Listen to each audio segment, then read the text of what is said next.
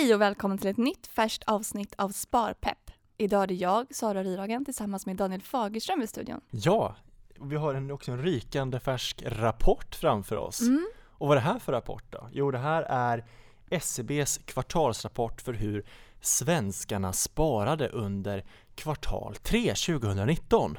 Och det här är ganska intressanta data vi har framför oss här Sara. Ja, och de är ju super, super färska. De kom ju bara för några dagar sedan. Ja, igår faktiskt. Mm. Eh, Vi spelade in det här den 22 november. Precis. Så den 21 november publicerades den här mm. på SCBs hemsida. Så vill man läsa mer så kan man också gå in på scb.se och läsa också mer om det här. Ja, på Statistiska centralbyråns hemsida.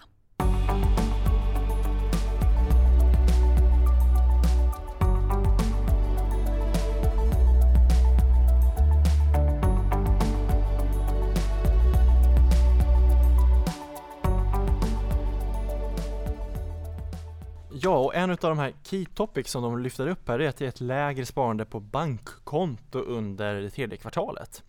Eh, och det här är en ganska stor eh, nedgång på inlåningen här faktiskt. Exakt, och det är faktiskt den lägsta nivån för ett tredje kvartal på fem år. Så det är ganska stor skillnad här. Mm, mm. Och eh, hur kommer det sig då? Ja, det är en väldigt bra fråga. Här kan man ju tänka att dels kanske det är för att folk generellt sparar mindre pengar idag. Eller så kan det vara för att folk har börjat faktiskt investera och inte längre spara på sparkonto i samma grad. Mm. Så att man istället väljer fonder och aktier till exempel. Verkligen.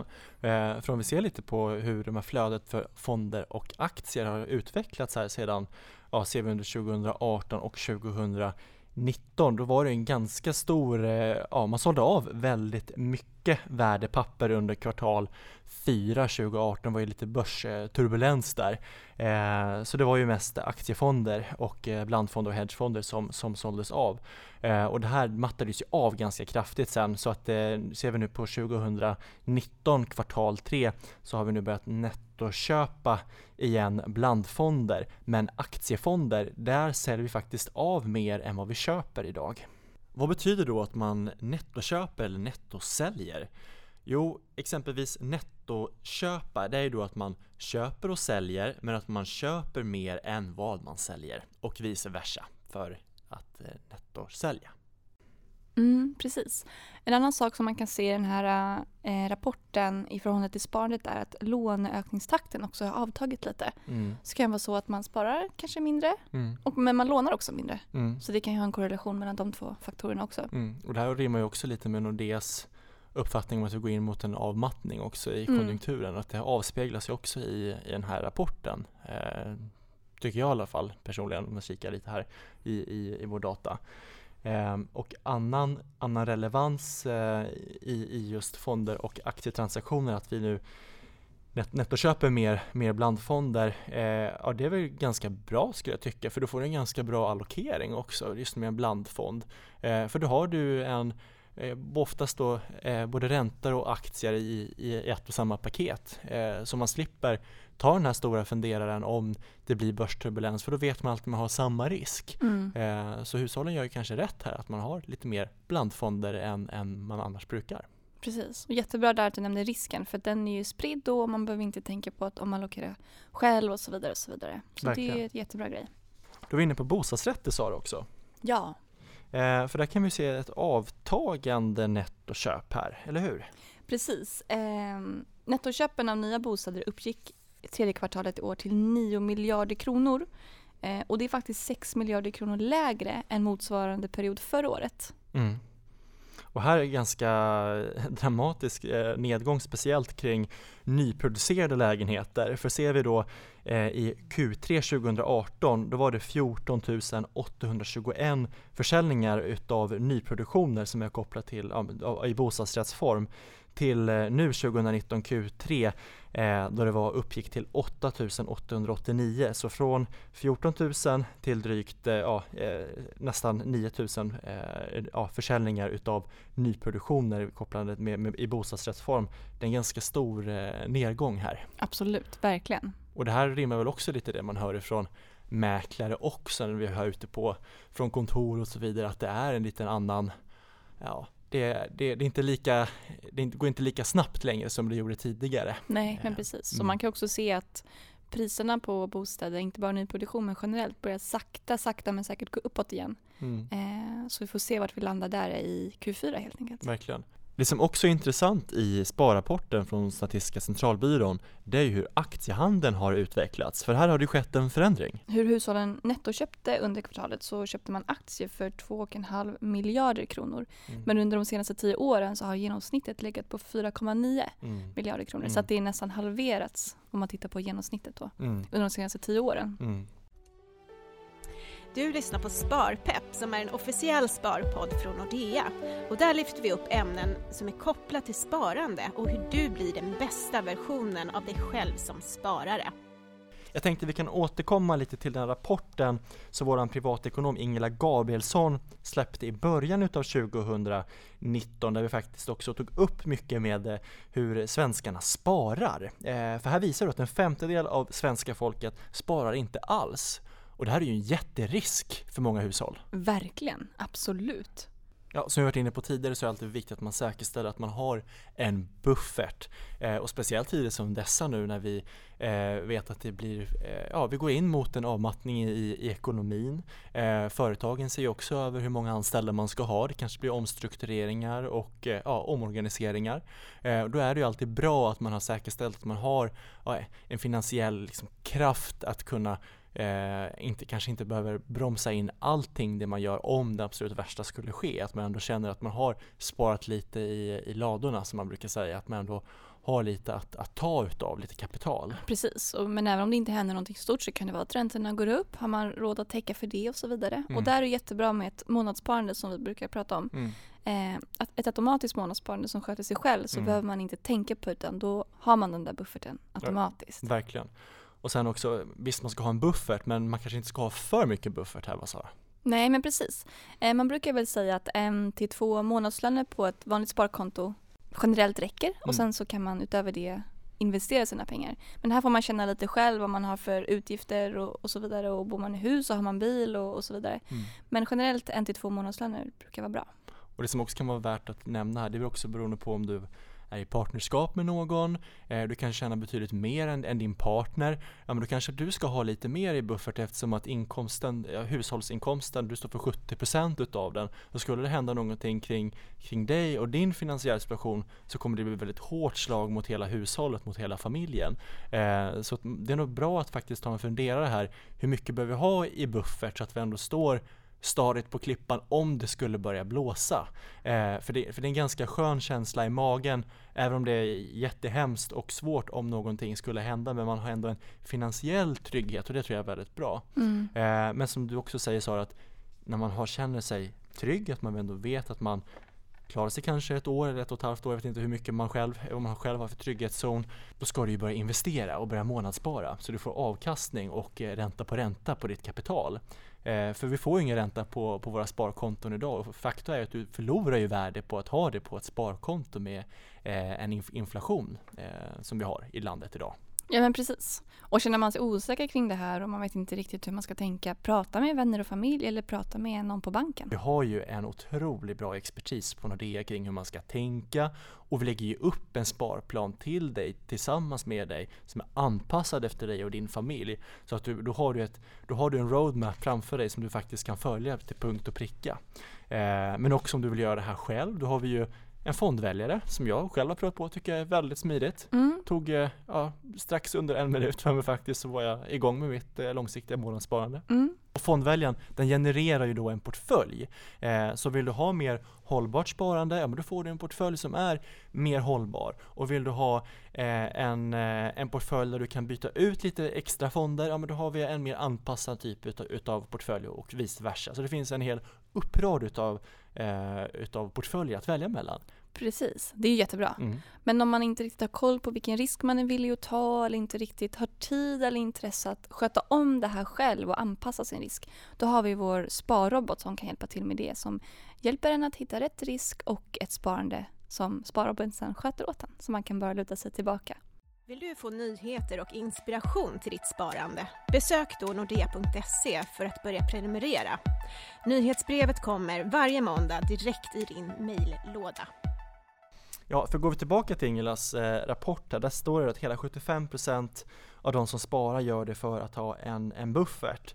Eh, och här nämner hon också det att det är så viktigt att du inte, att du inte får en buffert som ja, blir för stor. För då har du ju den här värdeminskningen som vi också pratar om kring inflationen, att den kommer ju att tappa i värde. Och vad innebär det då? Det innebär att 100 kronor idag kommer vara mindre värda nästa år. Om man inte riktigt vet hur man ska tänka kring det kan man ju försöka tänka som så att bufferten är pengar som, precis som vi sa förut Daniel, ska täcka oförutsedda utgifter. Jag kanske behöver de här pengarna inom en viss tidsperiod. Men om man sparar för ett längre mål, till exempel tio år fram i tiden eller för sin pension, då är det mycket, mycket mer lönsamt att investera sina pengar och få den här ränta på ränta avkastningen. Mm. Var det någonting annat vi kunde se från Ingela Gabrielssons rapport? Ja, dels så kan man ju se att eh, många delar upp sitt sparande i tre delar, precis som vi nämnde nu, buffert, pension och eh, målsparande. Vad Ingela också skriver i den här undersökningen är att aktier lockar fler män än kvinnor. Eh, där är 40% av männen som investerar i aktier mot 23% av kvinnorna. Och där är ju då också sparkontot mer populärt bland kvinnorna. Så att kvinnorna är ju mer benägna att ha pengarna nära till hands och då också förlorar ju på den här ränta på ränta-effekten. Mm, mm. Lite mer trygghet. Precis. Mm. Medan männen verkar ta mer risk och det här är väl någonting som man har hört förut. Ja, nej men exakt.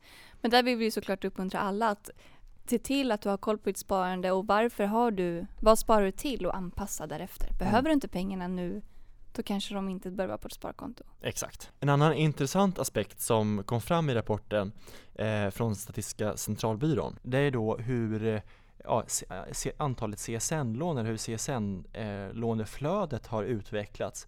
Och här kan vi ju se att eh, under Q3 2019 så har det betalats ut mer i CSN-pengar eh, än vad det gjorde under 2018 och det är ju nästan 20% mer än vad det var i fjol eh, under, under samma period. Eh, och om det här då om det här då avspeglar att det är eh, fler som kanske pluggar vidare eller om man ökar själv sin CSN-kvot om man själv studerar. Det, det, framgår inte i rapporten. Men det vi kan se det är att det är fler som faktiskt börjar nu röra sig inåt eh, emot eh, ja, den akademiska världen eller mot eh, att utbilda sig mer när det kanske inte finns så mycket jobb längre att få tag på. Att man ändå gör någonting annat med sin tid. En annan faktor som kom fram just kring eh, de unga är att de i högre grad börjar spara tidigare idag än vad 55-åringar och uppåt gjorde när de var unga. Så att sparandet kommer in tidigare i livet idag vilket jag tycker är superkul och jättebra. Men en drivande faktor där är såklart att man vill kunna köpa en bostad. Eh, som det ser ut idag så måste man spara i tid mm. för att kunna komma in på marknaden som mm. vi pratade lite om innan. Också med att vi bygger alldeles för dyrt. Och en annan intressant aspekt det var ju det att för många, många år sedan eller bara man går tillbaka några år sedan, då var det väldigt populärt att man skulle ha så kallade riksgäldsspar. Då fick man ju då vara med i ett lotteri så kunde man ju då få en liten utdelning med att sätta in pengar via Riksgälden. Eh, det här eh, kan vi ju se i den här typen av data från Sparbarometern att pengarna flödar ju ut ur, ur det här eh, systemet. Att det är betydligt lägre flöden än vad det har varit eh, under tidigare år. Det är också beroende på att man har tagit bort de här eh, det är ingen vinst, eh, ingen lotteri längre eller ingen vinstutbetalning längre. I alla fall som är väldigt begränsad. Mm. Eh, så att man, man rör sig mer emot aktier och fonder istället. Men om vi ska summera den här rapporten då som kom från SCB. Ja. Eh, så den största pucken man kan se är väl att, att det är ett lägre sparande på bankkonto just under det tredje kvartalet. Mm. Och en viktig aspekt tycker jag också det är att eh, vi har då nettoköpt mer blandfonder.